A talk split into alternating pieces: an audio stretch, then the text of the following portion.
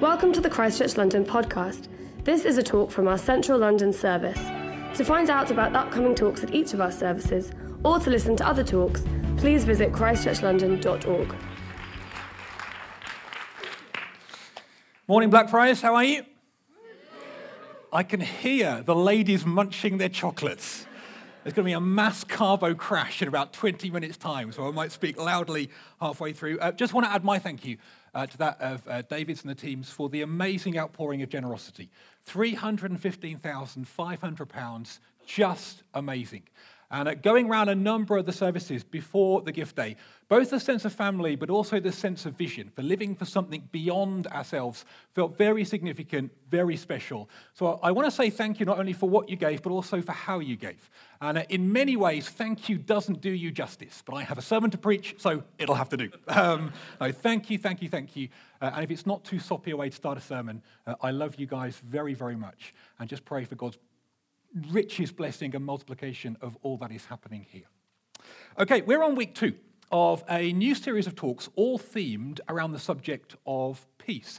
Uh, there's a slide coming up with a little flavor of some of the topics we're going to be covering. Peace for our minds, that'll be a big one. Peace and reconciliation, peace for our communities, peace between the genders, peace for the environment. Uh, and today we're going to be looking at peace for the future, which I guess often goes by another name, that of hope. How can we have genuine, lasting hope rather than anxiety for the future? And I want to start by reading a few verses from 2 Corinthians chapters 4 and 5. If you have a Bible, I would love you to turn there. And we're going to begin to read at chapter 4 and verse 13. And uh, words are on the screen. This is what it says It is written, I believe, therefore I have spoken. Since we have that same spirit of faith, we also believe and therefore speak, because we know the one who raised the Lord Jesus from the dead will also raise us with Jesus and present us with you to himself. All this is for your benefit, so the grace that's reaching more and more people may cause thanksgiving to overflow to the glory of God. Therefore, we don't lose heart. Though outwardly we are wasting away, inwardly we are being renewed day by day.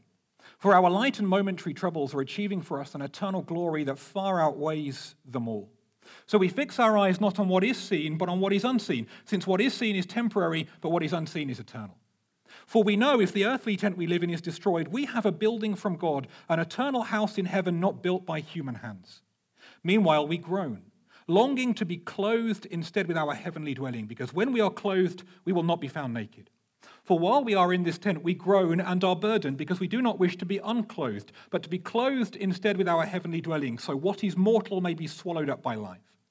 Now, the one who has fashioned us for this very purpose is God, who has given us the Spirit as a deposit guaranteeing what is to come.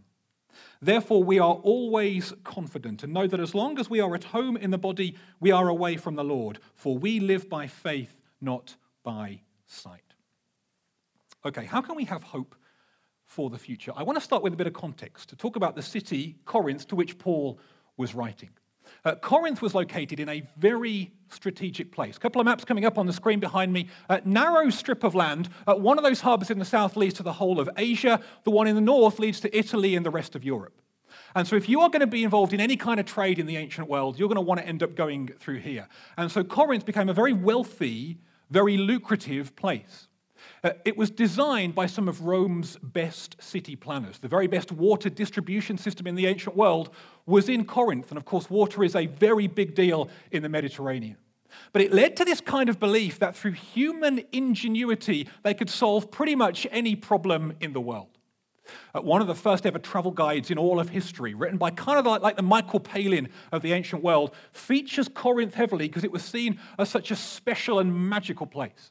Uh, one of the things this writer talks about is the myth that Corinth itself had divine origins, that the founder, Corinthus, was a son of Zeus himself. This writer says, kind of in brackets, the only people who seriously believe this are the Corinthians themselves. In other words, the Corinthians were very proud of where they lived, but they were also a little bit superior as well. Have you ever met a Londoner like that? Uh, I live in Sutton, I meet them a lot. You know, the kind of person, hey, Andy, where do you live? I live in Sutton. And this Londoner says, oh, oh, that's nice. That's nice. Yeah? And of course, what they don't mean is, that's nice. What they mean deep down is, oh, you poor Philistine. Oh, how do you cope without electricity and running water? You know? Remind me, how long does it take you to get to work by horse and cart? You know? You ever met a Londoner like that? Yeah? Some of you are Londoners like that. Yeah, yeah, yeah, yeah. This was Corinth. Very proud, very superior place. In fact, the word boasting is used 55 times in the whole of the New Testament, 39 of those times in Paul's writing to the Corinthians. This is like ground zero for boasting in the ancient world. Uh, it was seen as a center of kind of technology and innovation. It was like the hub of the empire. So much so that when the kind of kingdom of Greece, of which Corinth was a part, became part of the Roman Empire, Corinth became the new capital of Greece. Athens was the past, Corinth was the future. It was a very competitive place. Famous Isthmian Games uh, were held there in the Temple of Poseidon. Very cutthroat culture. There's a very famous ancient proverb that said, Not for every man is the journey to Corinth. In other words, this is a city for the best of the best. Only the tough are going to survive here. Uh, it was a city with kind of very open attitude to partying and drunkenness and loose morals. The verb Corinthiazomai was well known in the ancient world as to what it really meant to live like a Corinthian. In fact, one Greek writer says whenever a Corinthian was depicted in the theater, they were always shown as being drunk. This was a culture that had bowed the knee to money, power, and pleasure. Now, why is this significant?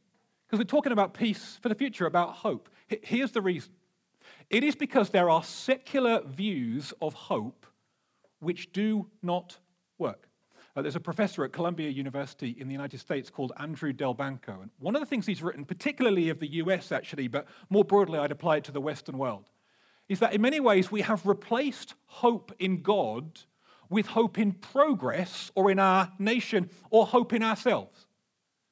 This was Corinth. If they had hope in anything at all, it was being at the cutting edge of this ever expanding empire under Caesar's rule and reign, or hope, secondly, in themselves, in mastering the self, in becoming the best of the best in this uber competitive culture. And of course, 2,000 years later, there are modern day approaches to this kind of hope. Uh, I'm sure many of you have read uh, blogs or articles or books. There's a well known one by Steven Pinker. But talk about how the world is getting better on almost every major issue. Uh, there's a few graphs coming up on the screen behind me. Let me just list a few of them poverty, health, education, literacy, child labor, life expectancy. I mean, just to name a few, the world is getting better and better and better on every major issue. This is, of course, amazing news. But so the argument goes well, therefore, we can have hope for the future. Kind of makes sense. Or, secondly, we end up personalizing this positive upward trajectory. Uh, I'm always struck by if there's ever a model of hope in the public sphere, like a celebrity, there's always a very similar narrative around their life. Here's how it goes. Here is somebody who faced a really difficult challenge and they overcame it to succeed in life. And therefore, if they overcame that challenge to succeed, maybe we can too. They're a model of hope. We can take hope from their example. This kind of secular optimism, this kind of secular view of hope is fundamentally flawed. It does not work. And I want to give you three reasons why. First reason is this is whenever this kind of hope is talked about, it's always framed in economic terms. That hope is based on wealth and success. Now, there is nothing wrong with either of those things. Those are great things to have. But I guess we can all bring to mind wealthy and successful people whose lives are a bit of a mess. Is that what we're hoping for? Second reason this view of hope doesn't work is it leaves very little room for suffering and sacrifice in the here and now kind of like a silly example, but I guess most people in this room know someone who is suffering right now. Maybe you are suffering yourself. One of the worst things you can say to a suffering person is, Hey, the world's getting better. Why are you so down? Or, Hey, this person overcame that challenge. Why can't you?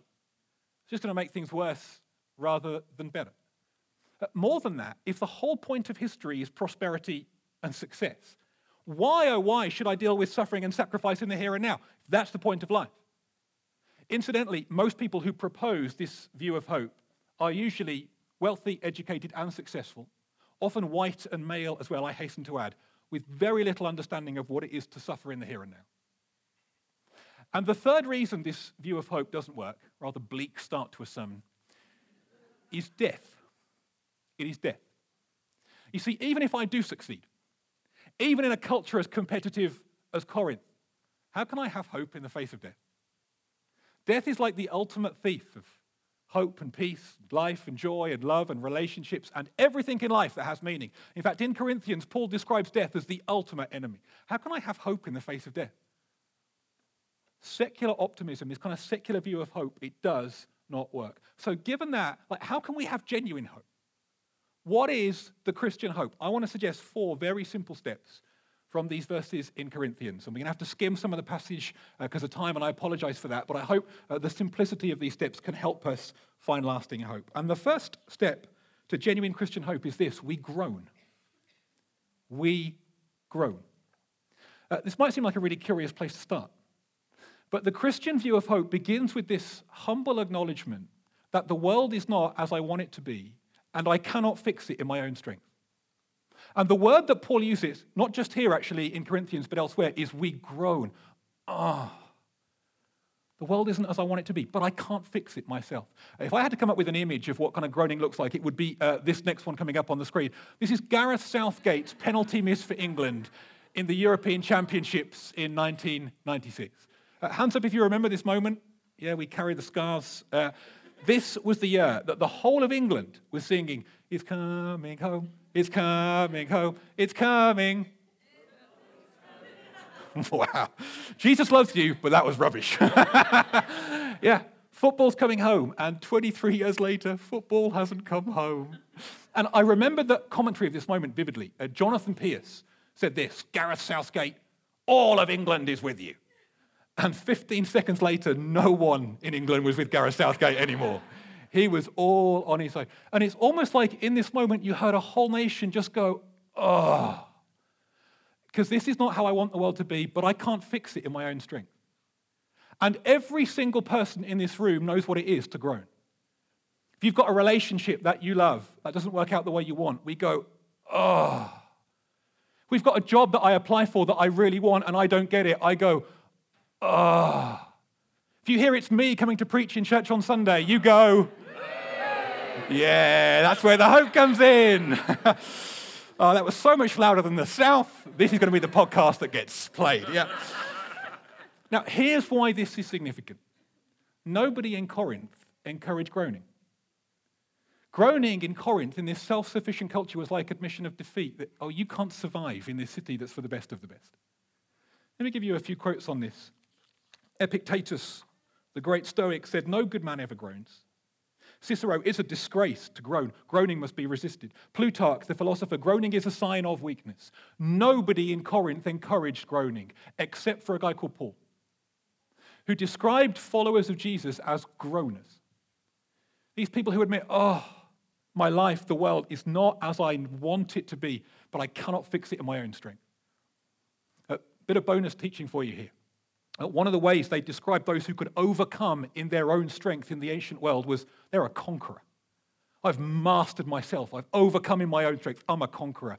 One of the most famous verses in the whole of the New Testament, Romans 8, Paul says, Followers of Jesus, no, no, no, no, no. We are more than conquerors. We don't find hope through self sufficiency. We need to look to someone greater. A number of years ago, my wife Joy worked for the international relief agency Tearfund. And they begin every day with a time of prayer.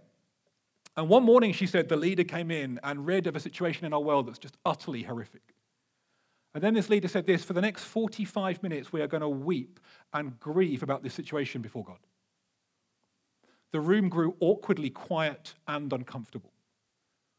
And somebody in one corner fell to their knees in prayer. Somebody else began to weep. And slowly, she says, it became one of the most powerful prayer meetings she's ever been in in her life. Just an opportunity to grow. And, and, and given over half the Psalms the Psalms of lament, maybe we don't do this enough ourselves. The Christian journey to hope begins on our knees with this humble recognition oh, the world isn't as I want it to be, but I can't fix it through my own energy and strength. We grow. Second step to hope is we receive the Spirit wonder if you've ever asked yourself the question what is it exactly that we're hoping for? You see, probably, probably most lives in this room are kind of automatically oriented to prosperity. I get the grades to get the job, to get the salary, to get the mortgage, to get the lifestyle, and, and then what? I mean, is that it? That what we're hoping for? Paul would say no. Like more than anything else, what we long for and groan for is relationship. It is connection with the God who created us. In fact, I'm struck even in these few verses how often Paul describes what he is longing and groaning for in relational terms. Oh, I want to be home. I want to be in my heavenly dwelling. I want to be with the Lord. It is for this that we groan more than anything else. In the 18th century, there was a rather hardcore preacher called Jonathan Edwards. Very well known. One of his most famous sermons was called Heaven is a World of Love. In it, he writes this At the center of heaven isn't merely a generic God, but the triune Christian God, Father, Son, and Holy Spirit, who are united in infinitely dear and incomprehensible mutual love, connected by mutual holy energy, infinite and unchangeable love. In other words, at the center of heaven, at the center of our hope, is just this amazing acceptance and security and unconditional love. And it is for this that we groan. This is our great longing. And as we long for this moment, Paul writes that God gives us his spirit, both as a taste of what's to come, but also as a promise, a deposit, a guarantee. In fact, the, the Greek word here, not that I'm, I'm, a big quoter of Greek words, as you who hear me regularly will know, but the Greek word is arrabon. And in modern day Greek, this means engagement ring. I give someone an engagement ring as a sign of my love and commitment, but also with a promise that a day is going to come of greater intimacy and connection than we have right now. This is the gift of the Holy Spirit to us. Remember, I remember a number of years ago, uh, David and I were hosting uh, a couple of days for a, a number of leaders. And uh, one evening, uh, I kind of just introduced the evening, and, and David was doing some training on how to help others connect with the presence and power of God. And at the end of the training, he said, Would anybody like to be a volunteer? Somebody who kind of comes and receives prayer so we can model it for everybody else. And this girl put up her hand and kind of went to the front of all these leaders and got in her kind of receiving from God position. And then David said, And now Andy is going to come to the front and show us what to do next. Well, I, I looked around the room for, for somebody else called Andy, and there was no one else there. This was not part of my plan for my life. And uh, if you ever hang around David, uh, he does do things like this from time to time uh, which is why he's now going to come up and finish the sermon. Um, no, no, no. That'll get us groaning. um, um, so I come, I come to the front, and like, just to be honest, I've been waiting about five years for that line. Um, and I, I got nothing. I'm just empty. And I'm like, God, have you got anything? And uh, I feel like maybe the Holy Spirit gives me a nudge. Just tell this girl she can let the stress out. I was like, is that it? Just tell this girl she can let the stress out. I'm like, inside, because I have to look cool for leaders on the outside. Like, inside, I'm like, God, like, I don't want to point this out, but these are leaders here. Like, these are leaders. They are leaders. Like, can you give me like a great insight into Nehemiah or Jeremiah? Like a little known verse from Revelation, like something that makes these people go, ooh, I didn't know that. Just tell her she can let the stress out. I was like, okay, God, what, one more pushback. Like, I just want to point out the irony of this moment. That your lack of detail means I now have stress I need to get out, okay? Like, okay, you're creating a pastoral issue here. Can you help? Just, just tell her. She can let the stress out. I got nothing else. So I stand next to this girl. I just put a little hand on her shoulder because the Bible talks about the laying on of hands. It's just a kind of picture of how God uses us through whom to communicate his power and presence. And with every eye in the room upon me, I just say, you can let the stress out. And it's difficult to describe what happened in that moment other than in kind of picture terms. It was like we suddenly stood under a waterfall of the power and presence of God. And this girl, I don't know, she just starts kind of bending over and wailing deep sobs, like kind of the deepest burdens in her soul are being laid bare before God. The tears are rolling down her face. And bless her, she stands crying in front of all of these leaders. on, on the inside, I'm like, yes, yes, no, no, no, no, no. Um, well, maybe a bit. Um, actually, I, I share that story because of its ordinariness. Like, I didn't share any clever insight. There was no music in the background. I just had to ask. And He is the God who meets us in our groaning. He is the God who helps us get the stress out.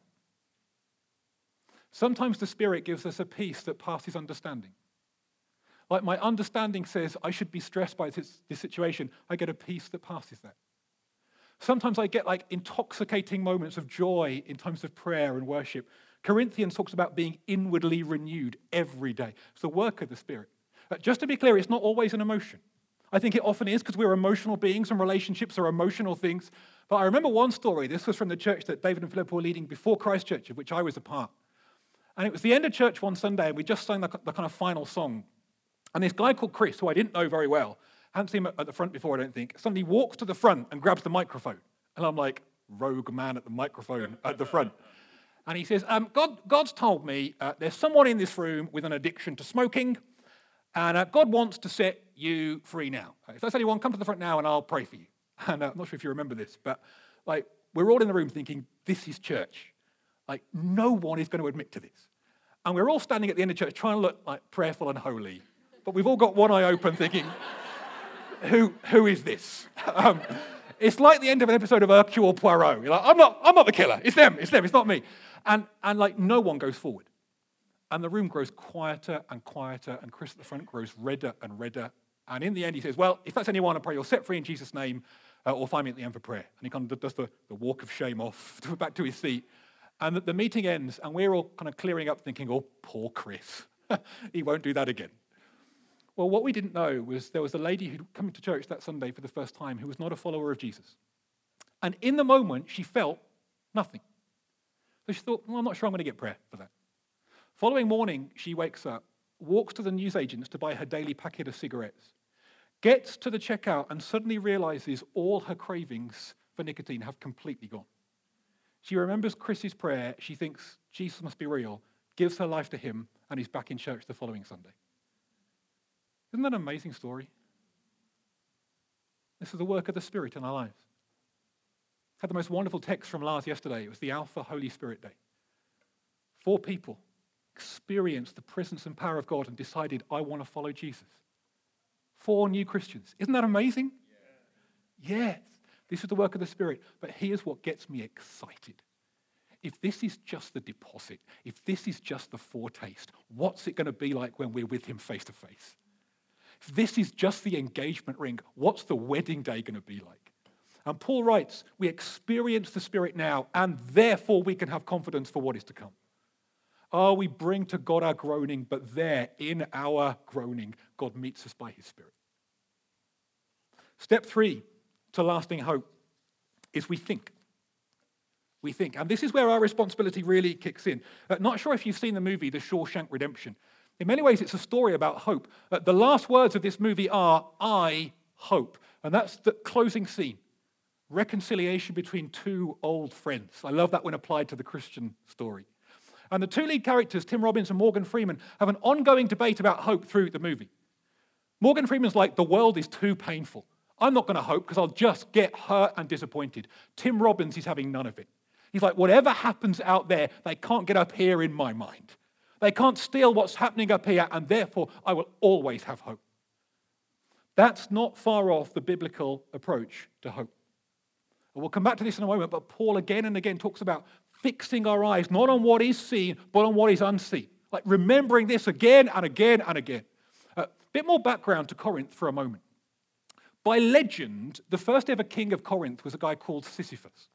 Uh, he was a very wealthy, a very arrogant man. He'd have fitted well in the culture. And he came up with a plan to outsmart even death so he could live his whole life forevermore in comfort, luxury, and self indulgence. But death eventually came for him. Death caught up with him. And to make sure he would never escape death ever again, they sentenced him to a task. You may remember this part of the story to push a huge boulder up to the top of a hill with tremendous effort. And just as he get to the summit, the boulder would slip from his grasp, tumble to the bottom, and he'd have to do it again and again and again through all of eternity. And this story, it kind of captivated writers and artists through all of history. The first king of Corinth, in fact, one philosopher, Albert Camus, wrote The Myth of Sisyphus, where basically he said this Is this what life is like? All our efforts, Monday morning again tomorrow, do we go through the same old story? Is this it? You see, just under the surface of this really successful culture, culture for the best of the best, was this fragility and vulnerability. I might be wealthy and successful. Like, is this it? And I just humbly suggest, I think maybe the same fragility is under the surface of our wealthy, prosperous culture too. But one of the reasons I think this is because of the cultural icons that we produce. Uh, cultural icons are things like music and art and literature that kind of speak of what a society thinks about the world in which we live. And when it comes to the future, I just think it's really interesting. Just, just one example. A number of commentators have talked about the explosion of apocalyptic movies over the last 15 years. Some of them are coming up on the screen uh, behind me. There are now over 250 of these. Uh, notice it's pretty much the same color palette in all of them darkness, grayness, griminess. And in pretty much every one, it's like the environment's being destroyed. War is on the increase, and anything of hope has basically been exterminated. Like, is this what secretly we think about the world in which we live? That for all our efforts, this is what it leads to? A couple of years ago, there was an article in the New York Times which asked which subjects are underrepresented in contemporary fiction. One author, Ayana Mathis, said this Today, writers seem to have decided despair, alienation, and bleakness are the most meaningful and interesting descriptors of the human condition. In our ennui and end of days malaise, we are suspicious of the fullness of life. Is this what we're filling our minds with? It's almost like our culture is pushing hopelessness upon us. Paul says this in the midst of this, whatever you see with your eyes, remember a better story of which you are a part. And the cornerstone of this story, what Paul devotes paragraphs to in Corinthians more than anything else in this regard, is the resurrection of Jesus. In other words, if the greatest enemy of all, death itself, has been defeated, and if Jesus is alive and with us now, then whatever I am facing, even if it's death itself, the one who is with me and in me is stronger and greater, and therefore I have hope.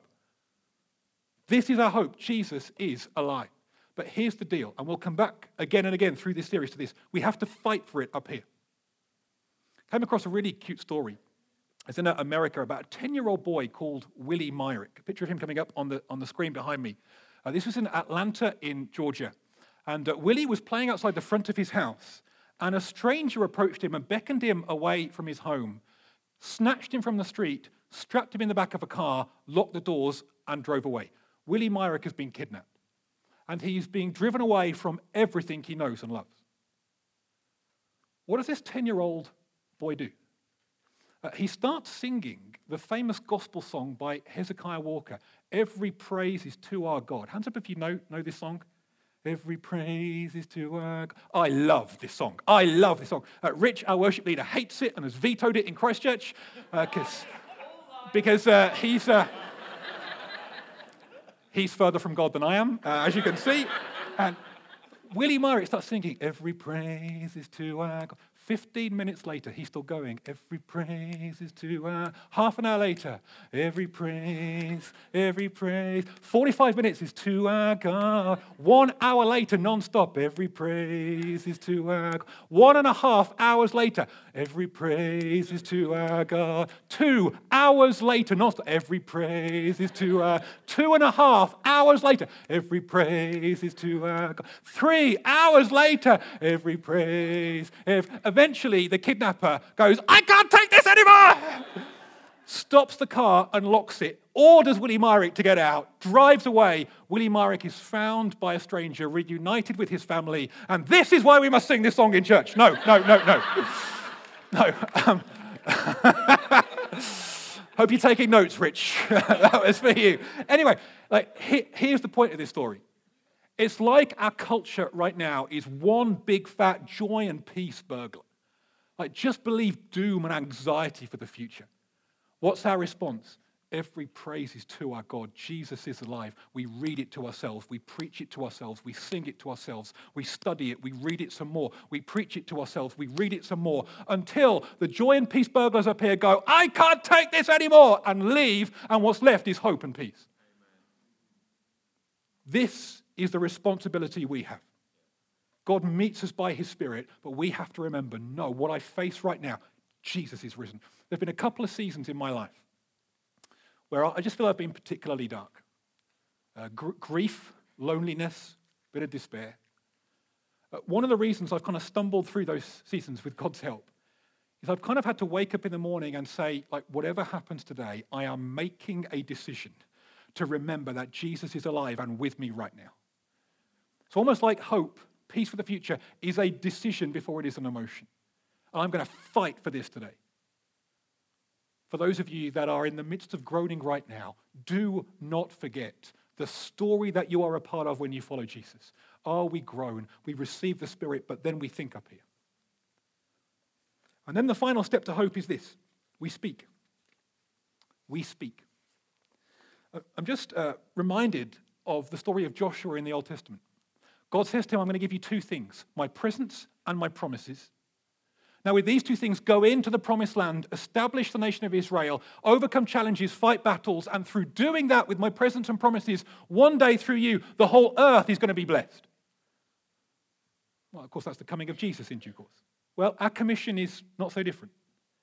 We get the presence of God and we get the promises of God, but now we are to go into a hope starved world and to be bringers of hope. And in doing so, we'll come to this in a moment, we find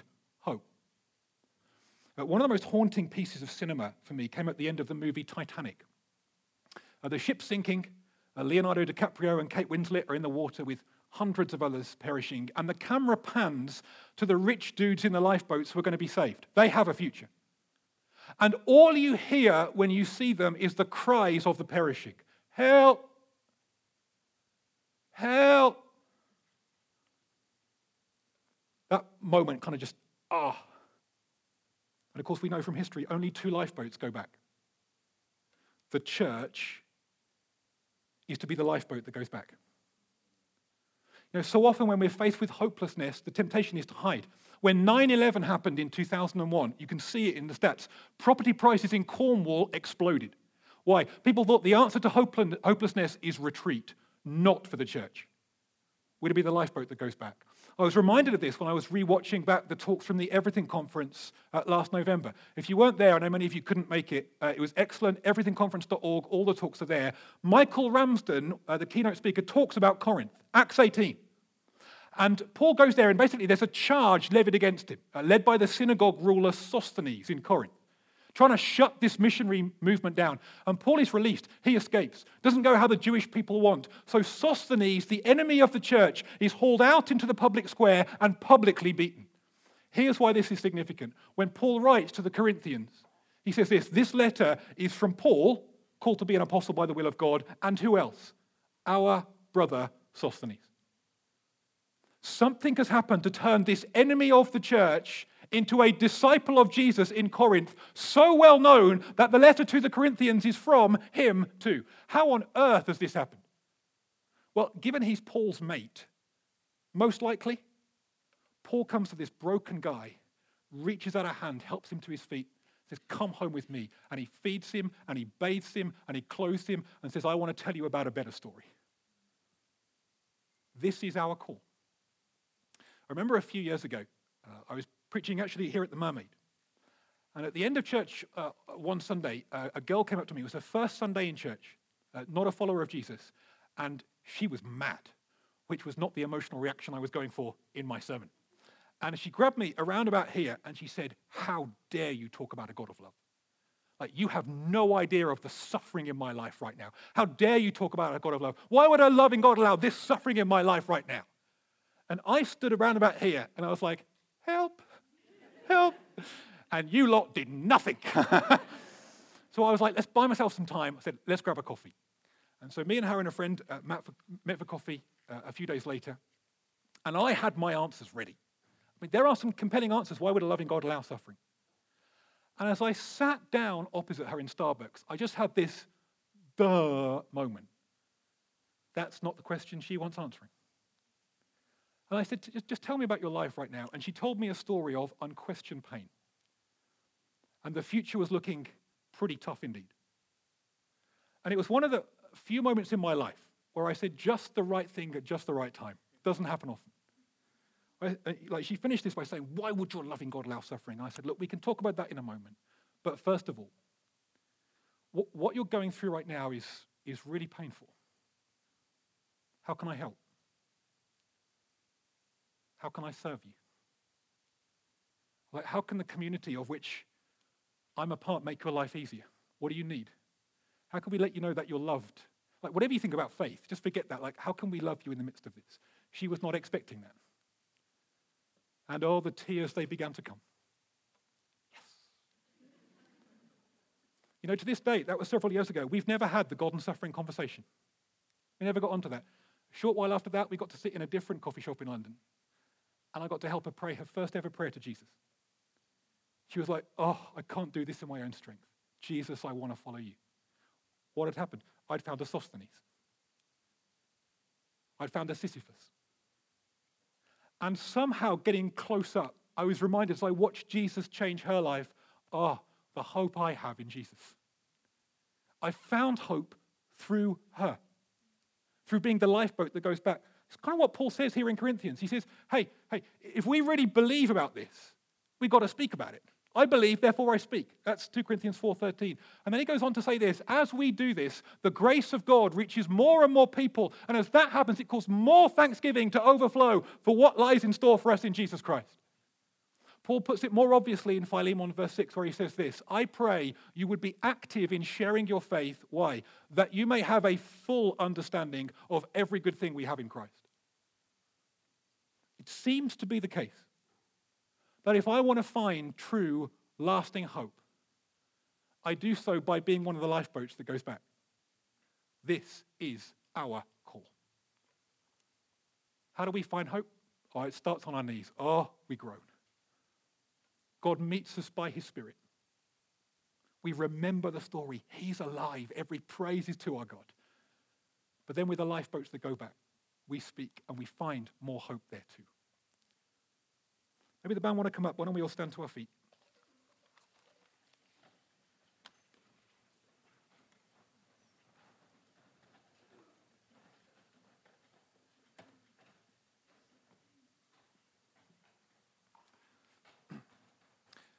Uh, just before we sing uh, a closing song, speaks of the hope we have in Jesus, I just want to pray and invite the Holy Spirit to come. He is the God who meets us in our groaning. Maybe in what you are facing right now, you need to know the love of Jesus. You need to help him let you get the stress out. Maybe you need peace or joy or freedom from a habit you cannot break. Maybe you need a fresh sense of call. I feel like as I invite the presence of the Spirit now, for some of you, particular individuals are going to come to mind a Sosthenes or a Sisyphus in your world. Someone who's, who's going through life pushing a boulder uphill thinking, is this it? I wonder if the Spirit might speak through those moments. So if you're up for it, why don't you get in your receiving from God position? Why don't you just be open to Him? Let me pray.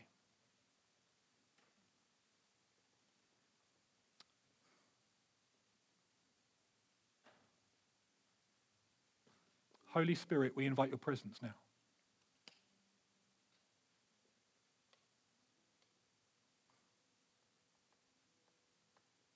We come to you with open hearts, deeply imperfect lives. And we lay the needs of our lives, our families, our communities, this city and nation before you now. Oh, oh.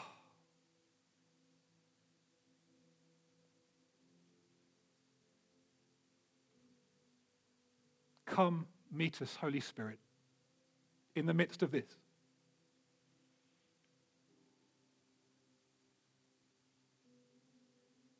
Give us a taste of the unconditional, unfailing love that awaits us one day in all its fullness and glory.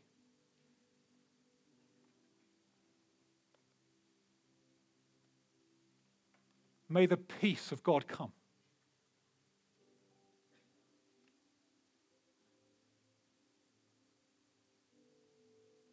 speak in this moment about what you have called us to do, about what you have made us to be.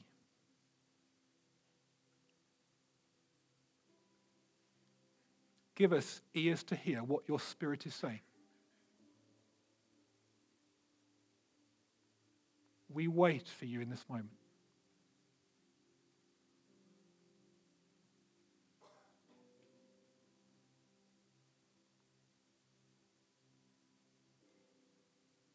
May the resurrection power of Christ refresh and strengthen.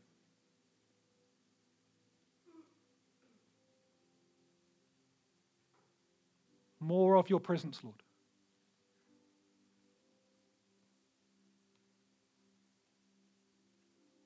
And as we worship now, I want to ask that you would increase the activity of your spirit amongst us. Give us joy in your presence, hope not anxiety for what is to come. And may these words be an expression of our utter and complete confidence in you. May we sing it until we mean it. We love you, Lord Jesus because you first loved us, we ask for more of your presence in our lives and in this church for the glory of your name. Amen.